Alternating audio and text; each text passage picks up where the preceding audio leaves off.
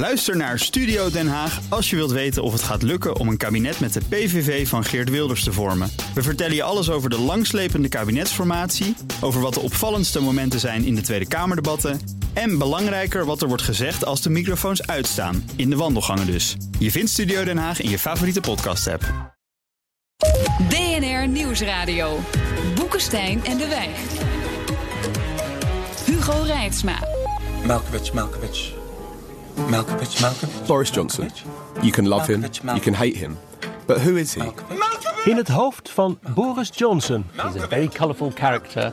Na een dubbele nederlaag in het parlement. that destroys the ability of government to negotiate. has a very distinctive persona. Zijn no-deal Brexit geblokkeerd. I don't want an election. The public don't want an election. Wat wil Boris bereiken? There are at least two very distinctive Boris Johnsons. Clown, statesman, or something else altogether? Arend Jan Boekenstein, It's really difficult to understand Rob de Wijk a dangerous politician. And Benjamin Lievestro. So who is the real Boris Johnson? There's no such thing as a hole into somebody's brain. Yes, there is. in Being Boris Johnson. There is a new politics in town. One that you cannot control. Welkom bij Boekenstein en de Wijk, op zoek naar de nieuwe wereldorde. Met in de studio. Met zijn gulle persoonlijkheid en flexibel karakter is hij eigenlijk een beetje onze eigen Boris. Arend Jan Boekenstein. en hij heeft, op dagen dat zijn haar wat slecht zit, eigenlijk ook wel wat van hem weg. Rob de Wijk. De gast is Benjamin Lievestro, oud-campagnemedewerker voor de Conservatives... en vandaag ons portal naar het brein van Boris Johnson. Nou, Ja, dit is een ambitieus programma, Ja, is- eh. Hoe gaat het met Boris? eh, ja, met Boris gaat het op dit moment niet zo heel erg lekker. het, is, eh, het gaat allemaal niet helemaal eh, zoals hij het had gewild. Ziet hij hier toch wel zitten? Eh, nou, ik denk wel dat hij eh, uitwegen ziet, ja. Ja, Ja? ja? ja, ik, ik zie al de verbazing in je gezicht. Ja, ja, het, is, eh, het blijft altijd een berekenend figuur natuurlijk, Boris. Gaat veel om in dat grote brein van hem. Eh, ja, hij heeft toch wel een paar, eh, paar interessante stappen gezet... waarvan we allemaal denken, was het niet heel dom... Hè, het eruit zetten van 21 van zijn partijgenoten. Bijvoorbeeld? Maar ik zie dat toch allemaal als voorsorteren. Dus ik denk dat er delen in het brein actief zijn... waar wij op dit moment nog niet echt weten van mij. Nou, dan kijk ik even naar... Luister, jij hebt heel veel contact met Boris. want Je moet niet zo bescheiden doen. Je hebt vanmorgen nog met hem gebeld. Hè? en eh, wat gaat hij nou doen? Want het gaat wel een beetje mis volgens mij. Het lijkt alsof hij zijn hand overspeeld heeft. Ja, god, ja, het is. eh, eh, wat, ja, wat gaat er nou in de mannen om op dit moment? Eh, hij kijkt denk ik een aantal weken vooruit. Hij heeft de hele grote misser gemaakt dat hij eh, niet alleen 21 man naar huis gestuurd heeft, eh, maar ook zomaar bij de 650 eh, voor een week of vijf. Eh, en dat was een goed idee. eh, als het allemaal gelopen was zo, zoals hij had gewild. Alleen ja, dat is niet gebeurd. Dus nu eh, moet hij vijf weken lang eh, toch echt voor de camera gaan verschijnen en constant maar weer gaan uitleggen wat hij dan gaat doen eh, om dit hele debakel op te lossen. En dat wordt, eh, het worden interessante vijf weken. Nou ja, misschien ziet hij als uitweg wel een straat waarin hij gaat lopen. Dat blijkt uiteindelijk een doodlopende weg te zijn. Bedoel, dat eh, kan ook. Nee, maar, eh, eh, er is even gekeken ook eh, naar hoe er over deze man werd geschreven in het verleden. Eh, Toen hij nog burgemeester was eh, van Londen, toen hij nog eh, eh, minister was van, eh, eh, van Buitenlandse Zaken. En iedereen kon hetzelfde woord naar voren: roekeloosheid. Roekeloosheid, geen strategisch inzicht en tacticus. Eh, op de vierkante millimeter. Vandaar dus ook die doodlopende straat die hij gewoon kan ingaan. Want hij denkt, daar is de uitgang. Maar daar is helemaal geen uitgang. Of de Ik uitgang is dicht John Melkovic-visioenen nu. Je zit echt Ja, goed in zijn hoofd. Ik, ja, ik merk Nou, daar is het heel erg vergelijkbaar mee. Dat heb je goed gezien. Eh, met andere woorden, eh, ik denk dat de persoonlijkheid van, eh, van deze man hem enorm, eh, enorm tegenwerkt om tot een goede uitweg te komen. Ik begrijp dus voor absoluut niet waarom, en dat, dat heeft hij dus gisteren gedaan, waarom je zegt dat je liever dood in een greppel wil worden gevonden eh, dan dat je naar Brussel toe gaat om uitstel te vragen eh, voor eh, artikel 5, dus de uittreding. Waarom doe je dat? Klinkt stoer. Je- het, ja, het klinkt stoer, het klinkt fantastisch en zijn achterban die wil dat graag horen. Maar vervolgens kan ik mij eh, niet indenken hoe je dat dan precies gaat doen. Nou, zijn, laatste, zijn laatste strohalm is nu dit. Het is echt, eigenlijk is alles mislukt. Hè. Hij, had dus, hij wilde helemaal niet heronderhandelen met Brussel. Er is ook helemaal niet heronderhandelen. Maar hij wilde gewoon automatisch 31 oktober no deal. En dan met een no deal verkiezingen doen. En dan was hij, eh, kon hij Farage uitschakelen. En dan kon de Conservatieve Partij weer de grootste worden. Meerderheid niet, maar wel de grootste. En dan zou hij met gedoogsteun van Farage weer kunnen regeren. Hè. Nou, dat is natuurlijk nu mislukt. Want de meerderheid van, het, van de House of Commons heeft gezegd... en straks ook de House of Lords... wij willen gewoon dat je uitstel gaat aanvragen. Nu moet hij dus... Hij gaat nog steeds verkiezingen natuurlijk doen. Hè. Wanneer maakt niet meer uit. Nu moet hij dat dus doen met een, met een uitstelclause aan zijn broek. Dus het enige wat hij nu nog kan doen, en hij is er gek genoeg voor. Ik ben de man van de no deal. En als je op mij stemt, dan zal ik ervoor zorgen dat die uitstelclausule weer van tafel gaat. Dus, dus aansturen op verkiezingen. Dat hij dat alsnog uh, misschien kan, voor elkaar krijgt. Hij kan ook niet meer regeren. dat hij dat gaat doen. Ja, hij kan ook helemaal niet meer regeren, want hij heeft geen meerderheid meer. Hè. Dus het moet gewoon verkiezen. En Dominic Cummings is een campagneman. Hè. Herinner nog van het referendum. Dus we gaan gewoon allemaal leugens verspreiden. Wij gaan gewoon volhouden. Wij zijn de no-deal-idioot. Het is allemaal totale onzin. Maar dat doen we. En het interessante is. Hij kan daar inderdaad nog steeds de grootste mee worden. Tenzij zijn partij uit elkaar valt. En Benjamin, jij suggereerde dat er in een, een onderdeel van zijn brein waar wij nog niet bij waren gekomen, dat daar een, een strategie uh, op, op dat punt zat. Uh, kan hij de partij naar zijn hand zetten als een soort uh, Trump nou ja, de, de Republikeinen heeft gedaan? Ja, eigenlijk heeft hij dat natuurlijk gedaan. Hè? ik, ik ben zelf historicus, dus de volgende term is voor mij ontzettend beladen. Maar hij heeft de partij gewoon gezuiverd deze week. van dissidenten ook nog eens. Uh, waardoor het nu echt de Brexit-partij geworden is. Je hebt een andere Brexit-partij die zo heet, van, uh, van Farage. Uh, maar voor de kiezer is het duidelijk, als je op de conservatieven stemt... dan stem je op de lijn Boris Johnson. en dat, dat, is, natuurlijk wel lange tijd onduidelijk geweest. Dat is toch een enorme gok. Want als je dus kijkt naar de laatste peilingen over de Remainers en de Brexiteers dan is het aantal Remainers is inmiddels gestegen. En dat is een redelijk percentage hoor, dat er dus boven zit. Pakweg, het verschil is nu 5, 6 procent. Dat is echt, dat is echt veel dan neem je toch een gok waarbij je de consequenties van tevoren niet kunt overzien. Of ben ik nou gek? Nou, de gok is dit: van, ze willen het kosten wat kost natuurlijk een referendum voorkomen. Je hebt gelijk, 53, 47 Maar dit is ook een referendum. Ja, maar in de verkiezingen is het zo dat de conservatieve partij heel goed het nog doen. En, hoe komt dat? Omdat het, de oppositie verdeeld is. En in het districtenstelsel betekent dat nog steeds dat je kan regeren. Niet met een meerderheid. Is weer voor de conservatieve partij die is, is, inderdaad de afgelopen uh, maanden onder, uh, onder Johnson gegroeid. Ja. Uh, is van 29 naar 34 procent gegaan. 34 procent is niet heel veel. maar dat is, dat is geen meerderheid. Maar uiteindelijk heb je hier gewoon, dat weet ik in het districtenstelsel, heb je, werkt, ja. dat, werkt dat anders. Ja. Maar dit is volgens mij te weinig om uiteindelijk gewoon te kunnen winnen. Dus je hebt allerlei andere partijen nodig. De Brexit Party heb je nodig. De flintertje UKIP bestaat volgens mij ook nog steeds. En dan nog is het heel lastig.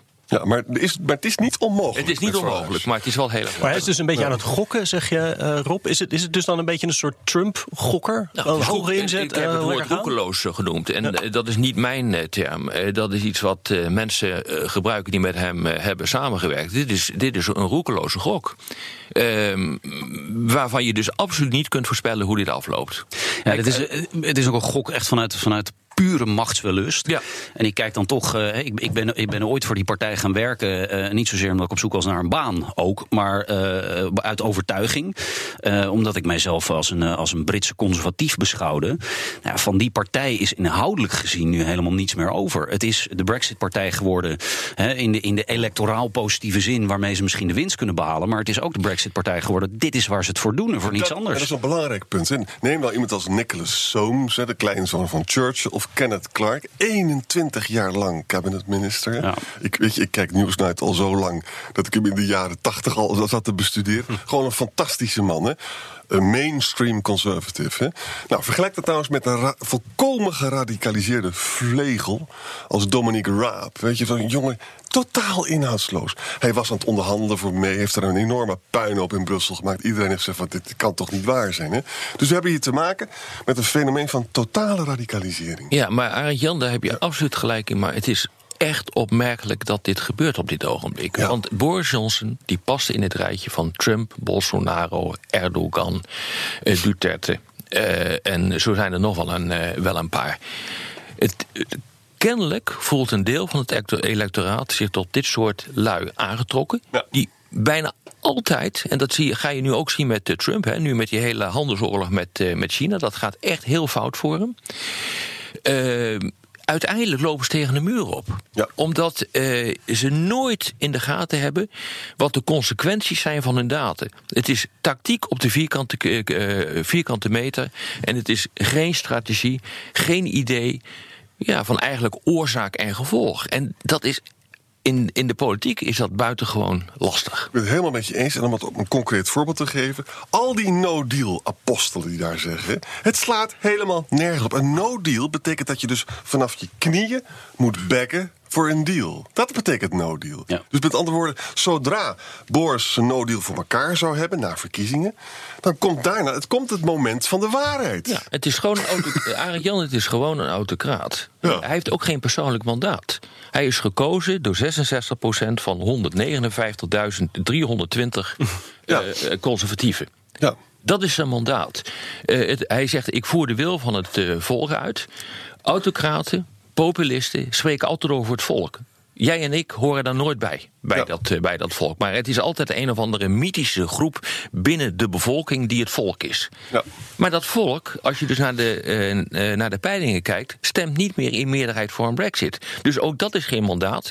Bovendien heeft hij te maken met een parlement dat in meerderheid tegen een no-deal brexit is. Dus hij heeft ook gewoon geen mandaat. Dit is gewoon een, een antidemocraat. En ook inhoudelijk, neem je iets als de backstop bijvoorbeeld. Hè, als je daar nou gewoon even over nadenkt. Ierland en de EU zullen de Ieren niet laten vallen. Dat betekent dus dat ze geen grens daar gaan accepteren. Cons- Conservatieven hebben gedacht van nou, dat gaan we ze gewoon allemaal... We, doen het lekker niks en dan moeten zij het maar doen. Gaat hem niet worden. Niet goed nagedacht. Dus met andere woorden, ze zijn zo in slogans gaan denken... en dat ze helemaal niet meer nadenken over hoe, hoe zou het dan kunnen lopen. En is dat realistisch om te verwachten dat de EU wel zal bijdragen? Het is treurig. Maar Benjamin, jij zegt het is machtswellust hè, van Johnson. Hij is nu aan de macht als premier. Maakt het dan nog uit wat of, wat hij doet met die macht? Of gaat het daar niet om? Eh, nou, in de aankomende paar weken zeker wel, want hij moet aan de macht blijven. Eh, dat, is, dat is voor hem natuurlijk de kern. Dat kan alleen maar door, eh, door Brexit te leveren. Eh, maar verder, als je inhoudelijk kijkt, hè, dat, dat doen we niet zo vaak meer in, in het bredere publieke debat. Maar als je kijkt naar wat de partij verder voorstelt, buiten Brexit, ja, dan heeft het niets meer te maken met, met de oude leest van de conservatieve partij. Ze, ze smijten links en rechts met geld, Ja. waarvan ze ook totaal niet onderbouwen. En dat, dat wil ik mijn politieke vrienden op links toch wel, eh, wel nageven. Dat wordt tenminste onderbouwd. Eh, hij onderbouwt helemaal niet. Hè. Tientallen miljarden naar NHS, naar politie. hè. Ja. Was, eh, nou, hij stond niet voor niets bij een opleidingscentrum voor, eh, voor, eh, Politie. voor de politie om, eh, om Ja. die toespraak te houden. Eh, naar onderwijs en wat vandaan moet komen. Niemand weet het. Maar nog geen twee jaar geleden was de conservatieve partij ook fiscaal conservatief. Eh, dat hoeft niet per se, maar dat was in ieder geval een Dit is ook een beetje des Trumps eigenlijk. eh. Het is compleet des Trumps. Het, is, het heeft helemaal niets meer te maken met de conservatieve partij. BNR Nieuwsradio.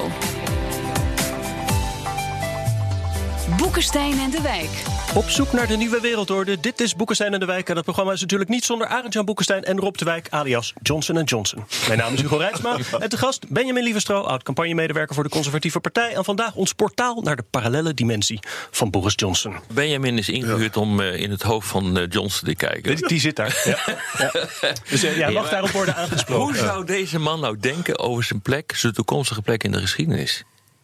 Elke politicus moet daarover nadenken.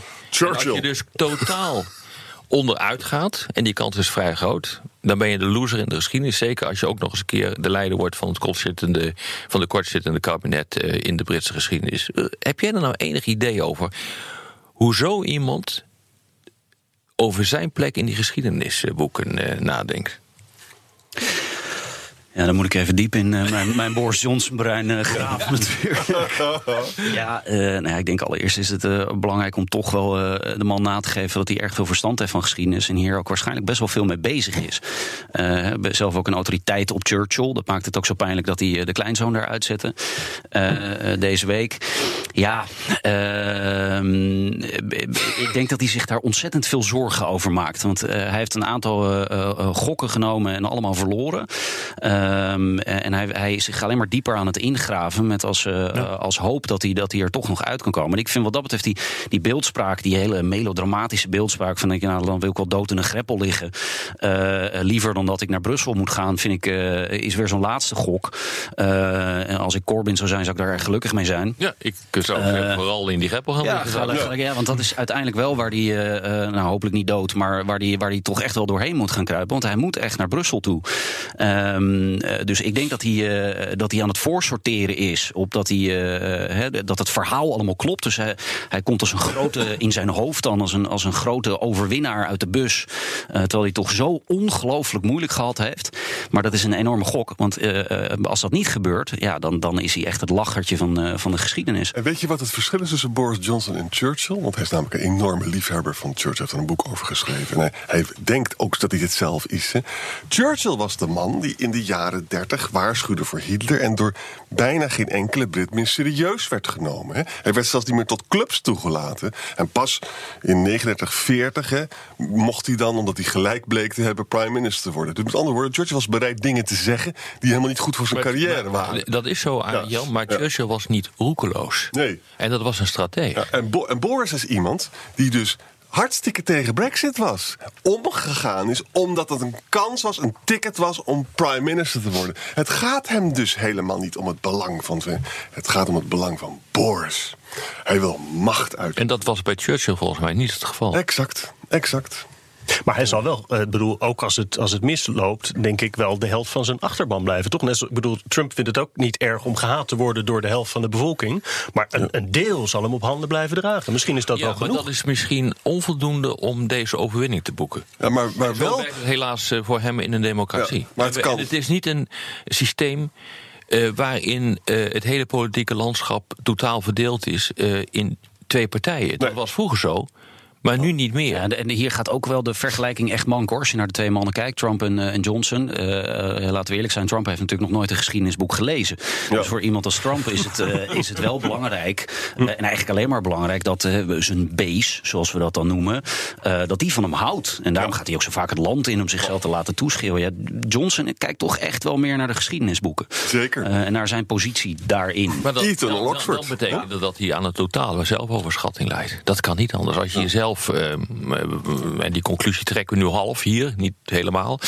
Als je jezelf eh, vergelijkt met Churchill, dan heb je toch wel echt, eh, dan ben je of een totale narcist, of je ziet het niet echt heel erg goed, want het is geen Churchill. Ja. Dat, anders had hij nu anders gehandeld. Maar nogmaals, hij, met deze strategie kan Boris nog steeds bij de komende verkiezingen de grootste partij worden. Punt twee, ik ga iets positiefs over Boris zeggen. Hij is natuurlijk wel iemand, dat is trouwens heel knap, hè? hij kan met iedereen praten. Hij is een likable character. Mensen vinden wat van hem. Hè? Op het moment dat hij dus in dat eh, kabelbaantje zat, weet je wel, een onmogelijke situatie. Iedereen zou daarmee door de mand zijn gevallen. Hij gaat gewoon lol lopen maken. Dus met andere woorden, het is wel een hele bijzondere eh, politicus. Alleen, hij is nu het grote probleem met Boris, hij is enorm geradicaliseerd. Omdat je in deze geradicaliseerde tijden alleen maar via die methode nog macht kan verwerven. En het zegt dus iets over de democratie waarin we verkeren. Ja, daar heb ik grote problemen mee. Ik ook, ja. Dominic Cummings ging dus tijdens het referendum in de hoofden van mensen kijken. Precies zoals Benjamin doet met Boris. Hè? en die ging, ging, vroeg, wat vinden jullie nou allemaal? En toen alle onzekerheden kwamen uit. Toen bedacht hij, take back control. Al die mensen die onzeker waren over een baan werden er aangesproken. Toen had hij big data. Hij wist precies hoe hij ze moest manipuleren. Nou, dat is in onze democratie aan de gang. Ook in Nederland trouwens. En dat is ernstig. Maar langzamerhand begint er ook een andere dynamiek te ontstaan. En dat is de Europese Unie is fed up met Engeland. Ja. En eh, als je gewoon nu tussen de regels doorleest, en ik heb dat gevoel ook. Ik zou zeggen van, eruit, wegwezen. Geen uitstel gunnen ook Geen als ze erom vragen. gunnen, geen, geen deal meer, wegwezen. We moeten gewoon af van, deze, van dit gesodemieter. En ik heb het gevoel dat Macron nu deze kant op gaat. Hm. Eh, Nederland doet dat zeker niet, omdat te veel eh, eh, export wordt bedreven in de richting van, van Engeland. Ik begrijp dat, maar aan de andere kant weet je, de Britten moeten toch uiteindelijk tomaten hebben. Dus dit raakt de Britten veel meer, omdat het ook veel voedsel is wat die kant op gaat, dan ons. Ik bedoel, dat hebben we ook wel gezien met. Eh, met bijvoorbeeld de sancties die aan Rusland zijn opgericht en die de, onze landbouwsector direct raakten. Uiteindelijk weet je, vind je andere wegen en de Britten moeten toch blijven eten. Dus dit gaat de Britten heel erg raken. En eh, ik heb het gevoel dat er nu onder de politiek in Europa een soort algemeen gevoel eh, bestaat. Deze mensen willen er niet niet meer bij hebben. En dat heeft ook te maken met het feit dat als je ze erbij houdt op een of andere manier, dat je te maken hebt met een totaal gepolariseerd land. Een land waar 50% van de bevolking, grosso modo, echt hardcore ideologisch voor de brexit is. Uh, je houdt een, eh, een, een, een vent als Farage hou je in het Europese parlement... en die heeft al aangekondigd, we gaan de boel van binnen uitslopen. Hmm. Zo'n land wil je er eigenlijk niet meer bij hebben. En het zou me niet verbazen als, als, als hij daarop gokt. Ik ben het daarmee eens, maar dan onder één scenario, als dus inderdaad Boris zou winnen, hè, stel voor het toch 15 uh, schone scenario, hè, en hij gaat 16 oktober de uitstelwet intrekken, ja, dan kunnen we zeggen we sorry, uh, nou is het afgelopen. Als dat niet gebeurt, en daar lijkt het op, dan vind ik toch, uh, no deal is slecht voor Engeland, maar ook voor ons. Dan geef ik ze nog één keer drie maanden met twee voorwaarden. En of verkiezingen of een referendum, want wij willen gewoon duidelijkheid hebben waar ze staan. Overigens nee, ook dat. alleen een referendum. Want bij een verkiezing, dat hoeft niet per definitie wat op te Ja, lossen. en Maar dan moet je een referendum eh, uitschrijven met de vraag: wil je blijven of wil je eruit zonder deal? Want het probleem is dat die deal die er nu is, die probeert het, eh, eh, twee onverzoenlijke zaken met elkaar te verenigen. En dat gaat dus niet. En het probleem van als je dat zou doen en een referendum komt er ook, dan ontstaat er dus een soort burgeroorlog in Engeland. Dat is- mensen, het gaat nu dwars door alle families heen. Hè? Totaal gepolariseerd. Het is- Door de Johnson-familie gaat het heen, ja. Ja, de- ja, Joe Johnson is er uitgestopt en zijn vader die steunt hem nog wel, maar zijn zus en zijn twee broers niet. Hè? Het is Maar dat is dus een, een belangrijke reden eh, en, eh, eh, om de Britten er niet langer meer bij te willen hebben. Dus van, doe rustig je best daar op dat eiland. eh, sla elkaar de hersens in. Maar sloop niet de Europese Unie. Hou hiermee op. Laten we, er zijn belangrijke dingen. De opkomst van China voor de Europese Unie is eigenlijk veel belangrijker langs van dan de brexit. Het is een wonder dat de Europese Unie op dit soort dossiers gewoon bij elkaar blijft. Ik bedoel, en dat moet hij zich ook eh, realiseren. Maar dan vind ik interessant dat Macron heeft dus iets ongelooflijk. Die gaat vanaf half september gaat hij bij de Franse grens zich al gedragen alsof er een no deal is. hè? Geweldig. Volgens mij is de impact daarvan dat we allemaal zien. Nou, dat is toch wel heel beroerd een no deal met al die stouw, met al die eh, files. Hè? En dat zou in zijn logica betekent dat Macron dan eigenlijk dus dat wil laten zien. Daarmee de publieke opinie beïnvloedt in Engeland. En eigenlijk dus een kans creëren dat Engeland erbij blijft. Interessant vind ik het. Ik kijk nog even naar Benjamin of hij nog iets ziet. Ja, ik, ik hink tussen mijn twee breinen in dat van Johnson en van mezelf. Maar ja, ik, ik ben het toch niet helemaal eens met de andere kant van de tafel. Eh, eh, als we een aantal jaar in de toekomst kijken en, en dan is eh, voor de lol eh, niet denken dat een derde wereldoorlog uitbrengt, dan is misschien Trump wel weg. Eh, Nou, de Europese Unie eh, heeft het in ieder geval de afgelopen drie jaar voor elkaar weten te spelen om, om stabiliteit uit te stralen richting, eh, richting het eiland aan de andere kant van het kanaal. En één te blijven? En één te blijven, inderdaad. En dat ja, toch met een, met een Oost-Europa dat redelijk in, in, in, in chaos is. En Italië en allerlei andere vraagstukken. eh, die ook de spanning in, eh, in Brussel wel eh, stevig opvoeren. Blijft die stabiliteit wel bestaan? Ja, misschien is het wel goed om eh, juist te zeggen: Nou jongens, eh, eh, dit werkt niet zo. We geven jullie een open uitstel. Gaat maar uitvogelen. Kom maar terug als je iets, eh, als je iets hebt. Maar in ieder geval niet hard aansturen op een eh, harde brexit. Dat kun je ook doen. Dat, eh, vorige week eh, heb ik dat eh, gesuggereerd. Dat je zoiets. Je moet gewoon time-out creëren. En eh, kom terug wanneer de gemoederen een beetje bedaard zijn. Hè, maar, op, maar niet op deze manier. Zoals het op dit ogenblik gaat. Met de totale politieke dysfunctionaliteit van het Verenigd Koninkrijk. Want dat is het feitelijk. Ehm, zie ik gewoon op het ogenblik in Europa een beweging ontstaan dat mensen van wegwezen. Maar als je een time-out zou kunnen, eh, kunnen creëren, dan ben ik het absoluut met je eens. Bij deze wijsheid uit het brein van Boris moeten we het laten voor de radio. Op de podcast gaan we nog even door met luisteraarsvragen. Luistert u op de radio, dan verwijs ik naar iTunes, Spotify of uw eigen podcast-app. Eh, daar kunt u ook reageren, zoals P. van Mil, die zich na het goede debat in het Lagerhuis van de week afvroeg of de parlementariërs Boekstein en de Wijk hebben geluisterd en ons vijf sterren geeft in iTunes. Waarvoor dank, P. Dus het zijn allemaal mensen die in elkaars hoofd kruipen hier. Vragen van Limbo Trader. Dit zijn allemaal mensen met Twitternamen. Had Merkel die hadden we nog niet genoemd vandaag. Uh, niet gewoon ja moeten zeggen tegen Cameron, dan zaten we hier nu niet mee. Uh, wat, wat die limbo tweede bedoelt is van, er is nog wel iets voor te zeggen. Ja, ik, ik zag dat ja. vrij verkeer van personen ja. die, die vragen dat in te bergen. Kijk, luister eens, heel kort. Engeland heeft veel meer mensen opgenomen dan Frankrijk, Duitsland en Nederland hè, in dit verleden. We hadden, in, we hadden kunnen zeggen tijdens die onderhandelingen van, nou luister eens, we, je mag het kraantje een beetje dicht. Wij zijn daar heel erg wettisch geweest, hè, want vrij persoonlijk verkeer is een essentieel onderdeel van de Maar, maar de jongen heeft een punt. Als we, daar had misschien had dat kunnen helpen, dan hadden we het kunnen voorkomen. Het is allemaal een big if. Hè. Het is wel interessant, want wij zijn daar heel streng geweest. Ja. Ik ben het daar niet mee eens. zeg jij dit als jezelf? Of, uh... Ik zeg dit als mezelf. Okay. Ja, ja. Uh, nou, en ik zeg het ook wel een beetje als Boris. Want uh, als dat was gebeurd, nou, was Boris nooit premier geweest. Dus dat, dat was. Ja, dat was en Boris denkt nog steeds goed dat hij de geschiedenisboeken in kan gaan. Daar heeft hij mis, maar hij denkt het echt. Um, nee, ik ben het er niet mee eens. Omdat het, ik, ik, begrijp, ik begrijp het gedacht goed, omdat het nu natuurlijk een enorme chaos is. En dat had je liever willen voorkomen. maar als we terugdenken naar, naar die jaren, zo'n vier, vijf jaar geleden. Uh, het was een verkiezingsbelofte van, uh, van David Cameron uh, uh, om een, een better deal te halen. Ja. waar, Euro waar Europa op geen enkele wijze, waar Brussel op geen enkele wijze bij betrokken was. Ja, dat is, dat is, een, dat is een, een onderhandelingspositie die je eigenlijk niet aan de, de afzonderlijke lidstaten mag geven in zo'n gevoelig tijdsgevricht als waar we nu in leven. En eigenlijk vijf jaar geleden ook al in, in leefden. ik denk dat het goed is dat, dat, dat Cameron destijds ja, toch gewoon een beetje op de knieën gedreven is. En dat hem gewoon gezegd is van nou, ho eens even. Dat is allemaal leuk en aardig dat je dat belooft. Maar uh, je moet met 27 andere partijen onderhandelen. En die zeggen allemaal nee. Maar Engeland heeft veel meer opgenomen dan wij. Hè? Het was een groot probleem voor de NHS en voor de huizenmarkt. Ja. En dat hadden we ook een beetje naar kunnen kijken. Maar ja. goed.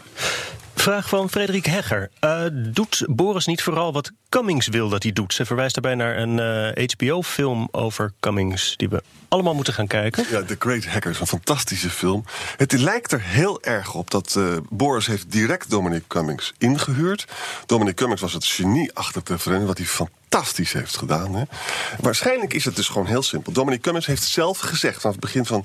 ik ga helemaal niet onderhandelen in Brussel, het gaat mij gewoon om verkiezingen. En ik wil met no deal de verkiezingen, want dan kan ik Farage verslaan. Hè? En dat is, nu blijkt ook Boris strategie geweest. Dus Boris heeft heel erg Dominic Cummings nodig. Weet niet of dat zo is hoor. Het, het, het, uh, in Nederland heb je ook een aantal van die, uh, van die oude mastodonten van, uh, van campagne voeren. die telkens maar weer voor de camera komen. en dan allerlei semi-slimme dingen mogen zeggen. Ik zal geen namen noemen hier. Maar het zijn mensen die eigenlijk campagne-technisch gezien helemaal niets hebben bereikt. maar die hun naam verbonden hebben aan, aan hele sprekende figuren. Hè. Rita Verdonk, dat, dat soort. Nou, dan kunnen jullie zelf wel invullen wie dat zijn. Ja. Um, Dominic Cummings heeft. heeft één ding bereikt. En dat is Brexit. Uh, maar je kan je de vraag stellen: is dat nou hij geweest die dat bereikt heeft? Of is dat de techniek geweest? En de hele slimme uh, figuren uh, en de kwade genieën die bij Cambridge Analytica zaten. Die, die, die foefjes vonden. Waar de Russen ook al lang mee bezig zijn. Waar Trump ook op verkozen is. en waar dat toch al hele dominante volkssentiment. Maar Cummings is naar hem toegegaan, de jongens. Heeft het helemaal ge geoperationaliseerd. Ja. Hè? Hij heeft het zonder twijfel goed gedaan. Maar nu speelt Cummings op een heel ander speel hij moet nu echt in, ja. in, de, in, de, uh, in de parlementaire mm. uh, theorie duiken. Ja, en daar is hij in de afgelopen goed, paar he? weken ontzettend aan het falen. Ja, het gaat mis. Het gaat, gaat gewoon niet goed. Het gaat goed mis. Erik Unne vraagt: Heeft het vertrek van broertje Joe Johnson nog consequenties? Zo ja, in welke sfeer? Benjamin, ik kijk naar jou. Kwam het hard aan? In de privésfeer vindt mijn familie dit niet leuk. Nee. nee, nee, nee. nou, het, is, het is uitermate pijnlijk. Ik denk vooral het, uh, het moment is heel erg pijnlijk. Um, uh, Joe Johnson heeft, heeft uh, ja, al die weken, jaren lang toch altijd aan de zijde van zijn broer gestaan. Ondanks dat ze er heel open over waren dat ze aan de andere kant van de lijn stonden op het Brexit-onderwerp. En om dan op het moment dat, uh, dat uh, broer Boris ja, bijna in die greppel ligt te zeggen van nou, uh, toedeledoki. ja, dat is gewoon heel pijnlijk. Dat zal, dat zal maar, in familie niet heel prettig zijn. Maar Joe heeft het ook gedaan met Meyer, daar is hij ook opgestapt. Ja. Wat je, die, die, toespraak van Boris gisteren, was het in Schotland ergens, hè, met, bij, die, bij die politieacademie. Hm. Die was wel heel mat. En het leek wel alsof hij echt diep geschokt was doordat zijn, zijn bloedverwant hem had verlaten. Ja. ja. Marco Bezoetbi vraagt: moeten we eigenlijk niet stilletjes blij zijn met de Brexit zo, omdat dit wel heel duidelijk laat zien hoe verweven we zijn in de Europese Unie? Nou ja, dat is het argument natuurlijk van de tegenstanders op het continent van de Brexit. Eh, je, kunt inderdaad niet zonder meer uit institutionele arrangementen stappen. Dat heeft consequenties. Als je denkt dat je je land eh, dan kunt redden eh, door een totaal vrij handelssysteem te gaan inrichten met, met een totale deregulering. Dat kun je natuurlijk doen, maar dan hou je dus ook geen rekening meer mee met hoe de buitenwereld functioneert. En dat is het grote probleem. Een, dit is een Britse discussie. Dit is niet een discussie waarbij het Verenigd Koninkrijk in een bredere context wordt eh, geplaatst en, wordt gekeken hoe die buitenwereld er, eh, erin ziet, eruit ziet. Bijvoorbeeld eh, de Britten die denken, de hardcore remainers, die ideologische rema- eh, brexiteers bedoel ik, die denken dat als je maar totaal gaat dereguleren en een totaal vrij handelssysteem eh, in, inrichten, dan, dan, dan levert dat gigantische hoeveelheden geld op. Maar daarmee vergeten ze dat de Europese Unie nog steeds een regelsupermacht is. Dus daar hebben ze zich toch aan te conformeren. En dat is wel 50% van hun handel. Dus dat kan helemaal niet wat, eh, wat ze willen. En dat betekent dus ook dat al die mensen die over soevereiniteit praten. Thierry, ik weet dat je luistert. dat is dus onzin. Hè? Zoals je verweven bent. Er is als gewoon geen soevereiniteit Nee, dat is, als ik afhankelijk ben van jou, Hugo, dan kan ik beter met jou in een clubje zitten met regels. En dan moet ik proberen ook die regels samen met jou te maken. Dan heb ik een beetje invloed op je. Als ik soeverein ben. En ik wil jou iets laten doen. Zeg je, ja, wat heb ik er voor een boodschap aan jou, meneer Boekenstein? Ik, ik, de verwevenheid betekent dus dat je on, onafhankelijke verwevenheid wil proberen te managen. En dat kan via een internationale samenwerking. En zeker met name met regels. En dat, dat begrijpen de Brexiteers gewoon niet. Ik vind jou nog wel redelijk soeverein hoor. Jeroen van Gerven Niet in vraagt... de hand houden, Nee. Boekenstein. Ligt er nu niet een kans voor hen die no-deal willen voorkomen... door een groot verbond te sluiten voor de verkiezingen? Dat wil zeggen gezamenlijke kandidaten van Labour, Lib Dem en kleine partijen. Dan staan Johnson en Farage geïsoleerd als no-deal kamikaze-piloten. Probleem is dat de, de, de, de oppositie is verdeeld. Lib Dems wil helemaal geen brexit. Corbyn heeft natuurlijk, dat is de meest linkse man die ze daar hebben kunnen vinden. Die eigenlijk stiekem in zijn, in zijn hart voor brexit is, als een echte marxist. Want een brexit betekent dat je uit die markt stapt. En markt is altijd fout. Hè? Dus het probleem is, omdat de oppositie zo verdeeld is hebben de conservatieven echt een kans om de grootste te worden.